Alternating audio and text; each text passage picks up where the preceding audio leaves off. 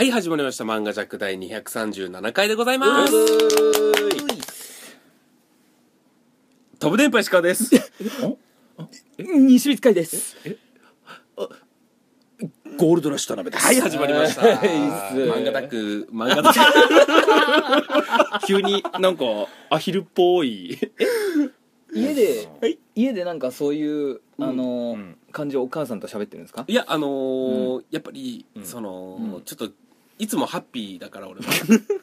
ディズニー感が出ちゃうよね。ダ漫画ック。ダックドナルドだけ。そう、漫画ダック。ディズニーはダックって語尾つかないですよ。ということでですね、はい。えー漫画ジャック第237回ですが、はい。えードラゴンクエストビルダーズということでね、あそうだそうだ。えー1月の28日かな、はい。に発売されたばかりのドラゴンクエストのゲームでございます。出ましたよ。はい田辺さんがうんお芝居してる間に僕らは着々と買って進めてそうなんですその結果報告をはい。僕は知らない田辺さんにそうなんですよ。僕、うんそうお芝居もやってましたし、はいえーモンスターハンタークロスもやってるので今。今ちょっとその今手が出せないんですよ。なるほどさすがじゃあに。忙しいだけじゃないなそれは、うん ちゃんと選んどるそうななんですよ。えっとですね、まあ、この「ドラゴンクエストビルダーズ」というものがですね、はい。どういうゲームなのかとまず言いますとですね、はい。あのーマインクラフトというゲームがあります、えー世界観がブロックのような、えー世界観でできております。世界がドットでできているってそうですね、うんうんうん。はい。えっとまあ土を壊して素材を手に入れて、はいその土を、まあ、組み合わせてうん。家を作ったりとか、うん結構いろんな自由にできる、うんうんうんまあ、マインクラフトというゲームがあるんですが、はい。まあ、正直それに似てますねやっぱりね。似てますね。はい。ねブロックを壊してまた街を建てるとか、ドラゴンクエストにそういう要素が加わった。って思ってたんですけどやってみるとううん。制限があったりとかしてはい。逆にマインクラフトの自由度はないんですよ。あのクラフトまさに作るっていうことなので、はいうん。石川が今言ったように木を切ってね、うん。木材が手に入るとそれからいろいろまたクラフトできていくというそれがドラクエビルダーズではできないえー経験値を上げたりとか、うん。あのまあ、分かりやすく言うとですけど、うん。条件を満たさないと、うん。作れるレシピがもらえなかったりとそうかですね。ちょっとマイクラのエンチャントにちょっと似てますか？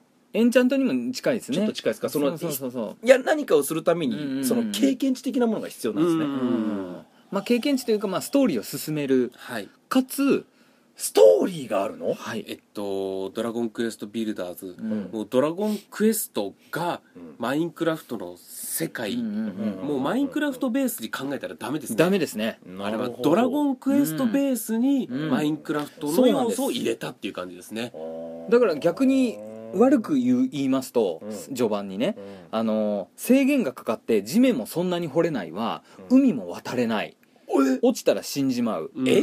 えーであの橋を架けようとしてもせあのパーンってなんかこっから橋は架けれませんみたいになってしまうんですよ、うん。不思議な力ではい。弾き返されただからみたいな。ほとんど何も何もできないんですよ。それがほより僕なんならマインクラフトより面白いんじゃないかって思うところがあもうこれは違うんだと。普通に、あのードラクエをストーリーをやっていくものなんだなっていうことそプラスうそう。いろいろ作れるだったんだっていう。そう。あのね途中でマインクラフトを想像して始めるそうそうとあれほ思った以上にやれることが少ないな、うん。オンラインもできないし、うん。友達ともできないんですよ、そこで、うんでもうん。やっぱりドラクエの世界観だし、うん。モンスターたちそこら辺にいるモンスターたちはドラクエのモンスターたちだから、うん。脳がうん。切り替わる瞬間があるんですよ。そうですよ。あこれドラクエドだラクエやんうんっつって、うん。ドラクエの新しいやつやっそうそうそうそうそう。て感じになったんですよ。そう。うん。なんかねふと切り替わるよね脳が、うんうんうんうんえ例えば、うん。そのモンスターが今おるって言って、うん。えードラゴンクエストって見えないじゃないですか。エンカウントシステムなので、はい。なんかペロロロってうんなんか敵に当たったらうん。ようやく戦闘画面に切り替わるんですけうんどそういうわけじゃないと違います。アクションですか？もういる。もろ完全にアクションで、まあう。んゼルダの伝説みたいに敵がいて、まあ切って倒すとかなんですけれども、うん。えーボスみたいなやつがいるんですよ。はい。そのねうんあのーボスみたいなやつうん。中ボスみたいなやつがいて、うんそいつを倒すと、うん。そいつが使ってた必殺技が使えるようになったりするんでよ。そうですすね。だから回転切りとかできるようになって、でその回転切りを例えば土とかの素材のところでやるとドカガーンって。ドカガーンってめっちゃ穴掘れたり。りうん。そう。いやすっごいっすよ。あとすごいあのードラゴンクエストでやっぱりね、うん。この爆弾岩っていうモンスターがそうですね。僕も今言おうとしたわ。そう。爆弾メガンテでおなじみそうですね。そう。爆弾岩を倒すと、なんか爆弾岩のかけらみたいなのが手に入るんですけどそれを素材に、うん。なんか爆弾みたいの作れるんですよ。そうなんですよ。それをうん設置して、うん。あの山とか破壊するとう、ん。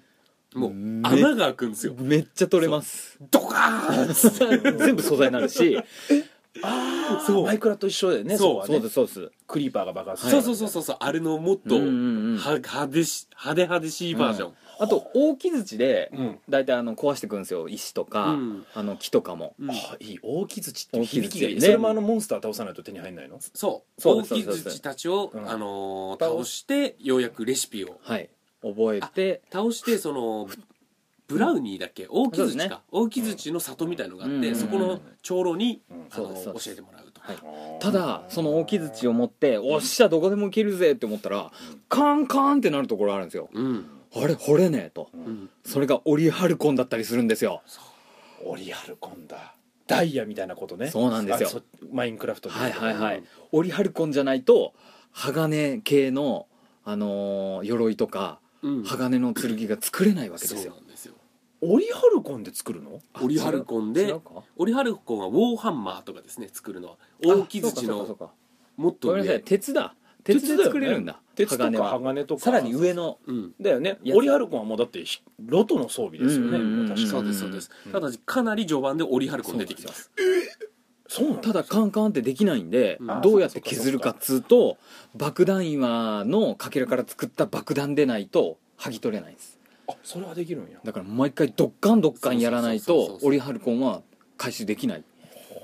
なんかそういうねなんか考えなきゃいけなかったりとか、うん。作りたいものが目の前にあるのにどうやって作るんやとか、うん。ちょっとだからそうです制ね限がある面白さ。謎解きの要素もあるんですね。うんうんうんうんあのーで素晴らしいのが、うん。マインクラフトとちょっと違うのがやっぱりドラクエの世界だから人々がいるわけですよ。そうなんですよ。そいつらがうん。これが欲しいわとか言ってそれをあげるとまあレシピが思いついたりするんですけどなるほど。病気の人とかもいてうん。病気の人を担いでどっかに運んでいくとかいろいろあるんですよ。うんうんミッションが。ミッションみたいうん。なで第1章第2章みたいに分かれてて第1章がメルキドの街そのドラゴンクエスト前に出てきた。うん。あのゴーレムに守られてるそうそうそうそうはいはいはいでゴーレムに守られてる街なんですが、ん。そこを復興させよう、うん。で第2章はリルムダールの街を復興させようとか、うんうんうんうん。章ごとに変わるんですよ、ちょっと待って待って復興させようってその前にまず、えードラクエビルダーズの世界なんですけど、これ僕が発売前に得た知識なんですがはい。はい。はいえードラクエ1っていうねゲームで、まあ、知らない方に説明すると最後のボス、竜王というやつと戦う時に、はいはいはいはい。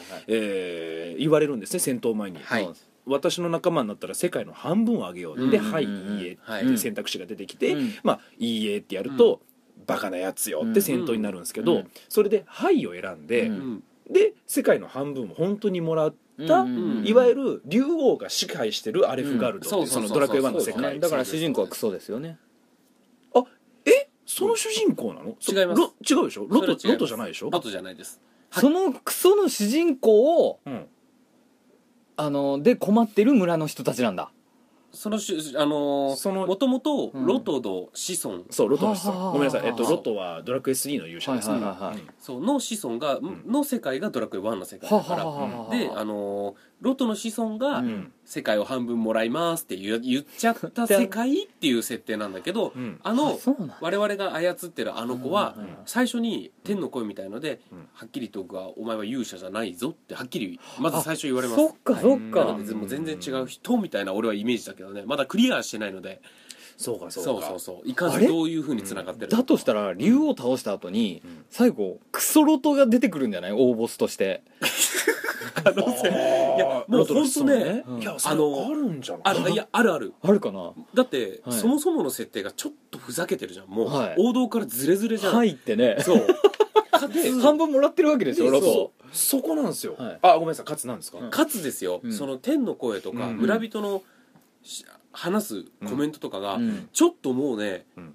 全部ちょっとふざけてるんですよやっぱ。例えば、うん。えっと、普通だったらここは何々の街よとか、武器は持ってるだけじゃダメだぞとか、うん。アドバイスをくれるのがドラクエの世界でしょ。だからちょっとボケてくる。ちょちょいボケしてくるんですよ。あああいうのなんか「ガオーわっはっは冗談だよ」とかよくそういうのじゃない。ああいうのじゃない、うん。うんただひたすらお願いしてくるやつとか。何 このえここが街なの?」っつってうん「殺風景だわ。うん。これしなさいあれしなさい」とか「これが欲しいわね」って。あとねなんかうあん。あの作り手のちょっと性格が出るようなギャグみたいなのが ちょいちょいちょいちょい入る小ボケみたいのがあるのね。あのマザー2とかでもよくあったそうそうそうそうそうそう。だから作り手がちょっとうっすら見える。へえあ多分なんかそういう。人間味があるゲームだね。そうそうそうそういった意味ではね。あーあそうなんですね。あので 西光さんみたいに、はい。あの会話もちゃんと読むタイプなので 飛ばさないんでね。僕らは。あの僕大体わかりましたよ。西光さん多分オープニングも見てなければそうですね。会話も飛ばす、あの白猫やってる時もそうでしたもんね、うん。あれこいつ持ってるけどこいつ何ですかっていうことたびたびあって。ストーリースキップスキップの、まあ名前はほぼ覚えてないですよ。で、うん。ごめんなさい。それを踏まえて、うん。今のその世界メルキド復活とかって、はい。どういう状態なんですか？アレフガルトが、はい。えっとすちょっとここだけ言わせてもらっていいですか？どうぞどうぞ西光さん。最終的にもう言っちゃいますとはい。モンスターがはい。街を攻めてくるんですよあのスストーリーを進めてって遠くに行くことも楽しいですけど街を破壊しようとするモンスターからうん。街を強くしてうん。あの罠とか張って守らなきゃいけないっていううん。ちょっとなんお城お城を崩しゲーム的な感じもあるわけですよ。それを強化するのを凝っちゃうとおいおいどこまで強化していいんだよって。うん。であの先に進まずにあのあの素材が欲しいからっつって、うん。すげえ何時間もかけて、であの頑丈にした上で僕第1章クリアしたんですけどなるほど。第2章で石川さんはい。度肝抜けませんでした？えっとこれはね、はい。おそらく、はい。ドラゴンクエストビルダーズ」プレイされている方、はい。はい。第1章が終わって第2章が始まった途端、はうん。一回、ん。ああやめようかな めっちゃめちゃお城を強化したはい。僕のエリアはい。が第2章になって、はい。さあ次の町よってなってここを復興させなさいになったんですよ、お前俺の城使わんのかいっつって。なるほど。あ愛着、愛着が湧いてるあのそうそう街が。もう全く知らん街に。全くなくなってメルキドじゃなくなるわけですね。次そうです。違う街を復なんなら興させなさい。武器もないゼロの状態で送り込まれるあのターミネーター2のやつですよま。あもうは？なんで持ち物もなくなるの？何にもなくなります。なんで？もう真っ裸ですよそれはそれでよくそんなやつに最高任すな。真っ裸のやつにはああかんやろ。びっくりした。僕持ってきた武器どうなったの？とかうん。不安でしょうがなかったもんじゃああれねちょ,、はい。ちょっともうちょっともうまだ引っかかってるんですよ、世界はい。やってないので分かんないので、はいはいはいえっと、僕てっきりだから竜王が世界を支配してるから、うん。もう人がそもそもいないと思ったんですよ。なるほど。全員町も滅ぼされてて、うん。なんならそのふ滅んだメルキドに、だから、うんうんうん。えっと、本当にドラクエ1の時のドムドーラ。みたいな、うん。ドムドーラまだ出てきてない、まだできて出てきてないです、ドムドーラ。えでもドルドムドーラの村はありますよ。え？ドムドーラの村にいるブラウニーに会いなさいっていうのありましたよね。あドムドーラといあれうモンスターに滅ぼされちゃった町要はモンスターが住み着いてる町だと思ったんですよ僕、うんそこにそういう世界でーうん主人公がなんかいろいろとやっクラフトしていくどうなっていくんやろうと思ったら人々はいるんですね。いますいますでいます。抵抗してるんですかまだ竜王に、あの要は、うん。その滅ぼされた城とかもあるんですけど、うん。その周りにうん。幽霊として人がいたりとか、もいますし放牧とか、うん。ホラー穴に住んでたりとか、うん。あの見つからないようなところにいたりとかしてる人を声かけて、自分がぐじゃぐじゃな街を復興しながら呼び寄せていくんですよそうそうそうそう。で村のレベルがどんどん街に上がったりとかして、なるほそどじゃあやっぱり世界はもう魔王が支配してる世界は間違いない。間違いそうなんそうなんです。あと主人公にもレベルがありましてうん。それ敵倒せば上がるんじゃなくてうん。街の部屋を作ってその部屋をいい部屋にしていくと経験値が入ってレベルが上がっていくっていうシステムでなるほど、うん。凝っちゃうんですよだから。部屋のなんですよ。でここは女子の部屋だから あのお風呂は置いてあげなきゃとかそうそうそうそう。凝ってきちゃうんですよね、うん、あバスタブ手に入れとる。やべえこれ使わないと。そうとかあとボロボロになったお城とかがあるんですけども、そっから、うん。あの素材を剥いでって、うん。自分の家とかにこう鎧みたいなの飾ったりそのドレッサーみたいなの飾ったりとか王族の部屋みたいなのにしたりとかが楽しいんですよ。2階建てに敷いちゃおうとか、ううんんなるほど。ただですよ。はい。ただですよ。はい。これまず最初はい「何これ?」っていうポイントがそのまあはい。はいはい2章になった時にまず「はあ?」って一旦なったんですけどその1個前にもはい。一回絶望的に。絶望になります。あのね必ずセーブをやり直すことになります。必ずロードします。なんでなんでなんでなんで？えーっとですね。まあそのだからある程度は石川さんも早いっすね。もうそこまでやってんすね。ある程度ね街が出来上がるとやっぱり敵が攻め込んでくると、うんそうですね。ある程度進んで、うん。あのミッションクリアしていくと、うん。あのひ鼻毛がボーボーのおっさんみたいなやつがいるんだけど、あそれそれがさっき言ったそのコメントでちょっとぼ小ボケみたいなの挟んでくるっていうのがあいつ鼻毛出してんのになんで偉そうなんだみたいなことうん。で一人、ちょっと尊重的なやつですよね。めっちゃいじられるキャラみたいなのがいて、うんうんうん。そいつが敵が攻めてきた準備はいいか？はいいいえではいにすると、敵が攻めてくるっていう戦闘が始まるんですよ、で今まで僕らは罠を、あのおっさんに言われて作ったりとか、うん。自分で工夫して、うん。あの何？えっと、あ歩くとダメージを与えれるやつとか、ああー罠罠トラップあの光る床みたいなね今はねもう、うん炎を吹く銅像っていうのを手に入れて、うん。そいつがあの敵を感知するとゴーって炎を吐いてくれる。そうそうそうドラクエっぽくないなちょっと。あでもそうでもないか。うんはいはいそれそういうの手に入れてるからうん。割と安定してきてるんですよ。うん。よっしゃこれで、ま、守られたぞと、うん。でですよ。第一章のはい。ボスがうん。今までそのドラクエ1の本当の世界でいうと、うん。メルキドの街を守っていたゴーレムがうん。攻めてくるんですよ。え？やっぱりもうね話が変わっちゃってるんで、でも筋がちゃんと筋が通ったストーリーで、うん。ゴーレムがなぜあの人を殺すようになったか、滅ぼすようになったんだね。滅ぼすようになったか、うん。それは、あの人間が変わってしまって、うん。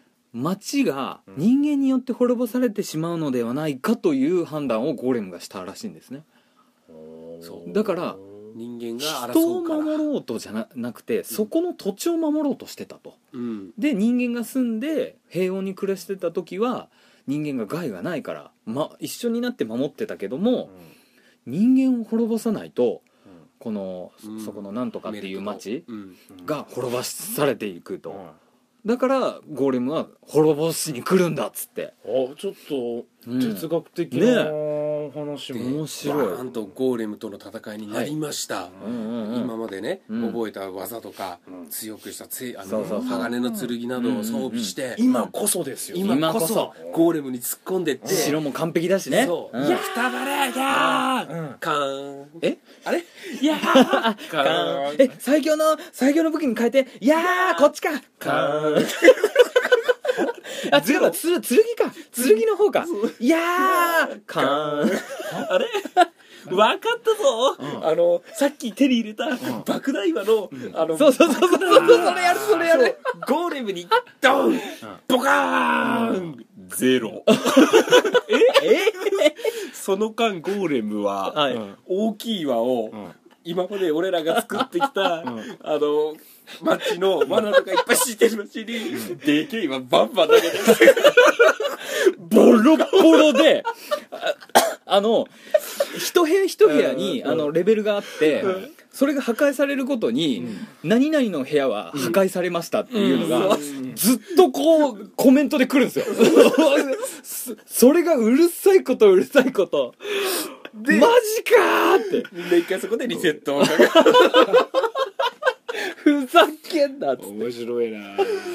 で結局、うん。戦い方があるんですよ。そうなんですよね。それはネタバレ大丈夫ですか？ネタバレではない。まあまあまあまあ攻略にまあももうありますしね。どうやって倒すんですか？それはあのゴーレムが投げてきた岩を、うん。まあ、シールドみたいのがあるんですけど、うんそのでっかい。うん。何敵の攻撃を弾きまあ、返すすっげえ壁壁ですよ、あののウォールマリアみたいな壁。そうそうそうそう。まあ壁をボンって張って外すこともできるんですよ、うんうんうん。だからあ投げてくる直前にボンって置いてうん。投げてきたらそれで跳ね返してうん。また外して、ゴーレムのいるところまで走ってってっていう、ただゴーレムクソでかいですから、うん。主人公の何倍もありますから、本当に「進撃の巨人」みたいな感じ？あマジででっかいです、すっげえでか60メーいですトル級？そこまではじゃないですけど、主人公からするとうん10倍以上ありますよね、でかいですねとにかく、はい。はい、だから僕らが2メ身長2メーターだとすると20メーター級ですよ、うん。そいつが一ジャンプしてあの へ村の反対側に行くんですよ。走れないんですよ。うん。速えっつって。だからあらかじめその壁を何個か置いとく必要も保険としてあるんですよね。うん。1個じゃ外してすぐ向かうっていうのが大変だとか、うん。あの置いたはいいけど攻めてこずに別のモンスターを召喚してきやがってそいつと戦戦ってる間にあいつボッコンボッコンやってくるから「うん。えこれハメやん」っつって。西光さんちなみに何回それリセットしたんですか？いや僕は 5, か5回ぐらいしかしてないです、石川は。僕ですね、うん。それ1回うん。と1回目でやらボコボコに壊されてる時にうん。もう戦うのを1回やめて、うん。画面をよく見るってやったんでお。なんかこれ絶対攻略あるなあーなるほどね。もう。どうせうんあれするしね。そう右下に、うん。えっと「岩を弾き返せ」っていうコメントがあったから、うん。あのあそういうことねっつって1回だけリセットして、うんあのーで弾き返すっつったらそのシールドしかない、うん俺しかも1個しか作んなかったんだけど、うんうんうんそのシールドを持って走って投げる直前に置いてっていう ギリギリのやつ。でそれでも1回でいけましたけどね。うん。そうなんですけどね。だからただうん。何個か壊れてますよね。ゼロゼロ壊れで。街も？まあちょっともうなんかつ掴んだんですぐね。ただ僕一つ言ってきましょ行ってきました。どこに？行ってくいやもう今収録中ですからね。はい。何ですか？うあのゴーレムをはい。僕は戦う前にうん準備万端にしたんですよ。はい。あのもちろんもちろんそのシールド、その壁もうん。1個じゃなくてうん。何個も用意しといた方がいいよっていうコメントはちらっと見たんで、うん。クソ作ってうん。最初に配置したんですよ、うん。で配置したらうん。ポイントがつくつくんですよレベルが、うん。ただポイントが上がるところと上がらないところがあるんですよ、うん。これは何だって思って、うん。壁の内側でないとポイントが上がらなかったんですよ。うんうんレベルアップが部屋の中の飾りとして扱われるんだなって思って、じゃあこれ外側につけるんじゃなくてうん。内側につけるもんかなって思って、う僕内側にめっちゃ作って置いたんですよ。んなるほど。でレベルマックスまでいったんですよ。うん。ただそれはいいですけど、うん。内側についてるんで、ゴーレムの岩が外側にバンバンボッコボコ当たって。もう久しぶりにゲームで涙出そうになりましたね。えーってちょっと待って僕戦う前にセーブしたけど、うん。この内側に作ったやつ全部外側に出さなきゃいけなくねって思って。なるほどね。もうその自分の準備万端さを呪いましたうね、ん。俺はもうねその1個作った段階でもそうレベルマックスになってたから中をもう装飾しまくってたから。うわすげえ。そう。だからもう1枚で足りたんですけどね。それは？え マジっす弾き返してその弾き返した岩がゴーレムに当たるんですか？3回当てるとゴーレムが違う攻撃してくるんですよ。うんうん。それもかわすとうん。あのぐるぐる回転して攻撃してくるんですけどうん。それをもかわすとうん。フィオるんですよ。うんうんそこに爆弾岩の爆弾を置いて爆発させてダメージ与える。面白いいやでもただあれは無駄にならないって思わなきゃいけないですよね。そうですね。あの第2章で全く違うところに飛ばされたんですけど、うん。裸スカンピンでうん、うん。でもあれは大丈夫ですよね。そうです。絶対後々うん。そのメルキドが生きてくるよね、うん。もちろん。第1章はまだ残ってますから。うん。ドラクエってそういうもんやもんね、うん。うん。うんなえちょっとちちなみにはい。田辺さんにはすいません。はい。あのークエストだけじゃなくて、うん。チャレンジっていうのもあるんですよ。そうなんですよ。第1章に5つチャレンジがあって、うん。これとこれとこれとこれをやったら次にあのレシピが伝わるとか、うん。あのーそういったのがあってあれ愕然としませんでした？ミッション。いや愕然とした。は何に愕然したか当てましょうか。い。20日以内にクリアする。そう。それもうできんじゃんって思って、ね。なんで？僕ら僕らっていうか僕はうん100日ぐらいかけてうん。ミッション成功したんですよ、ああーそのえっ、とごめんなさい。ドラクエの世界の中そうですすそうですそうです。あ現実の何回寝たかかっていう感じなんですけど。でもあれも無理だよね。無理無理無理無理。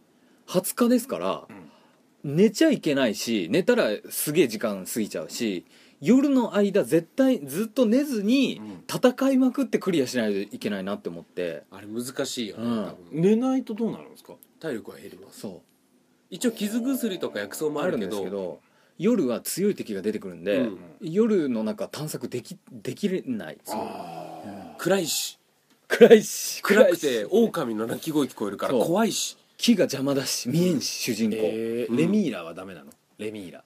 レミーラとか魔法使えないですよなん。使えないあそうそれ聞きたかった。魔法はないんですか？えっと敵は使ってきます。敵は使ってきます。やばいっすよ。あのねメラが怖え。ビュンビュンって。え早いの？メラ。めっちゃ早い。あのちっちゃいメラがだったんですよ最初は、うん。でも奥の方行ってくると、うん。メラちっちゃいメラがうん。目の前で爆発動するんですよ、えそれもうイオやん。いいよいやいいよでもねギラかな？ギラあギラ。はギラかもしれない。でもねメラでも怖い。十分、ボワンって。うん。あとだから毒にしてくるモンスターとかもいるし。あーバブルスライしかムみたいな。もあのみたいな効果音ですよトゥルルルって。うん。あーあのそうそうそうあそう。のね魔法唱えたあれが気づかないうちにあの音が聞こえると「やべえどっかから撃たれた」っつってうわあのやべえっつって。マイクラのあのあれねあの後ろでジジジジってあのクリーパーの音が聞こえるみたいなそうそうとかねもうねすごい面白いので、うんただキメラの翼っていう制度があるので、ルーラうんはいはいキメラがおを倒してキメラの翼作って、うんどこにいても自分の村に帰っていくそうなんですけど田辺さん村に帰夜に村に帰るのが一番危ないですえ中にモンスター来ますえ強いモンスターあの壁なんて関係ねえってやつがいてどんどん来るんすよ。だから家の中で戦っちゃうとボロボロになっちゃうから、うん。ちなみにそれほっとくとどうなるんですか？寝れないしそういうの殺される。あのー同じ部屋にモンスターが入ってきたら寝れないんです。だから寝るしかないんですよもう入ってこないうちにキメラを使ってすぐ寝るっていう、うん。で、ね、寝たいところに住民がいたりとかして「お前俺の部屋なのに」と思って。中あのー寝るところに あの合わせてるのに住人がいるから話すってずっとなって。ね後ろからモンスターが来て「寝れねえ!」っつって。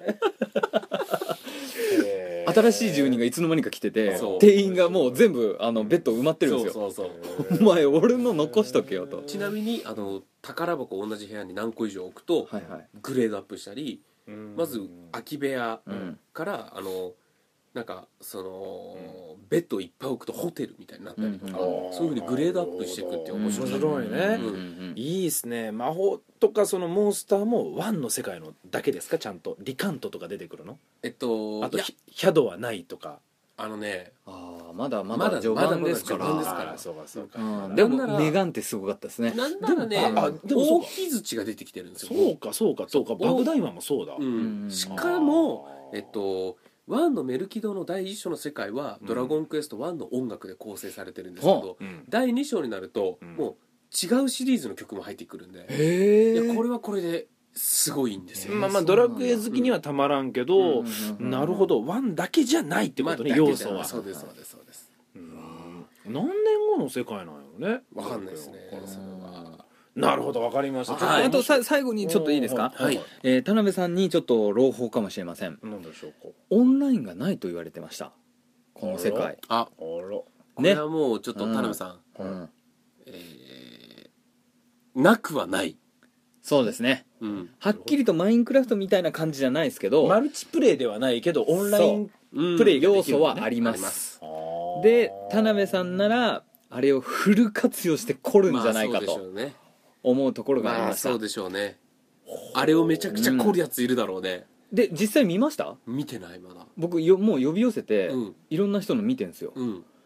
あの面白いですよ。あのちょっとなんていうんですか？スタートみたいなこ,、うん。ことが書いてあって、うんえ？どういうこと？ってスタートの裏行ったら、うん。勝手にカンカンってやられて、うん。あのなんかのシステムでうん。自動マリオみたいな、うん。知ってます？YouTube とかで流行ってるあのマリオを置いとくと勝手に動いてゴールまでヒューっていくみたいなうん。仕掛けうん。を作ったお城とかがあって、へえ。乗ってみたらゴールまで行くんですよボーンって。なるほど。えこんなん作れんの？って思って、うん。自分の城が作れるってことですか？オンラインで。でみんなに公開できるいや何かはわからないですよ多分ほぼ当たってるんじゃないかな。今の。はい今の。ということで。当たってるなこれ多分。当たってるぞ。エンディングでございます。いやー今日はねちょっと「ドラゴンクエストビルダーズ」いいですね。あの取っかかりとしてすごくいいんじゃないですか、はい。まだこれ放送日も配信日も、はい。そうですね。全然、まあ1週間ぐらいしか経ってないですそうですそうです、はいはいだから我々もまだ分かんないことがたくさんある、かつ序盤の第一章ですから、うん。まだまだわからないことがそうぜひね皆さんもね、あのドラゴンクエスト好きならきっと好きでしょう、いいですはねい、あとゼルダの伝説が好きな人もああいうのは好きなんじゃない。ですかなるほど聖剣伝説も好きかもしれないですね。アクション RPG にうん。マインクラフトみたいなクラフト要素が入っているかもしれないですね。はい。ちなみにマインクラフトも最近超絶バージョンアップしました。えマジですか？めちゃくちゃ面白い。えどういうななんの？えっと新しいフィールドが2つサバンナとメサっていうのが増えましてあと新しい海底神殿ってマジで？もう僕も実はもう家で見たんですよ、うん。もうたまんないです。あと野ウサギが現れたりとかお花畑があったりとか。あと今まで羊倒すとウールしか手に入らなかった。うん。羊の生肉が手に入ったりとか。ただねいろいろね。田村さん食べれないじゃないですか。まあ僕は食べれないです。け どめっちゃ綺麗にあスキンねいやまだナチュラルテクスチャーパックが他のなんかそれこそスカイリムのやつとかぐらいでただ僕がねちょっと今早く来ないかなと思ってるのがパソコン版の方だとそれこそ「ドラゴンクエスト」のねパックつけると普通にスライムナイトができて出てきたり鋼で鋼の剣作ったりとかができるのが早くねプレステ版。いやだからパソコン版みんなでやってみません？って思ったんですけどね、まあだってあれ2000円ぐらいでしょ？ね。安いですか安いいやでも俺の持ってるパソコンのスペックが多分ついていけない。ねいろいろそれなんとかしてくださいよもう。っていう楽しみ方。だから本当にイメージしてたマインクラフトのドラクエはそっちで遊べるし、うん。ドラクエビルダーズはもうドラゴンクエストがドットになったってだけというイメージね。そう。あれがアクションゲームないんかモンスター倒してお金手に入れて道具屋で買ってとかじゃなくそこを作ってるっていうだけね。そうそうそうそうそう。ああ面白そう。はい。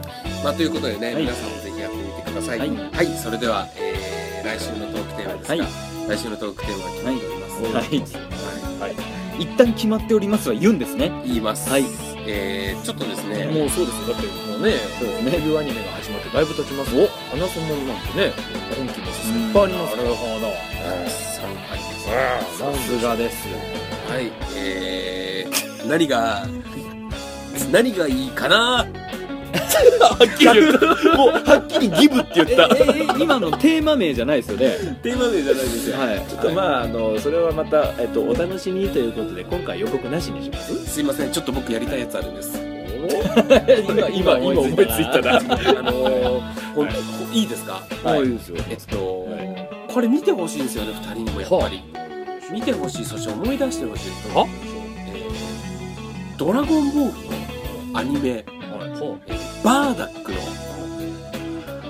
やつ。あ映画？バーダック映画？バーダックの映画ですよね。スピリカルですえっと、映画っていうか特別編ですねあれはね、はい。スピート・オブ・サイヤ。ーってうんいう。サイヤ？ーあのー、フリーザが惑星ベジータを破壊した時のバーダックの話なんですけど。あれの話したくないですか？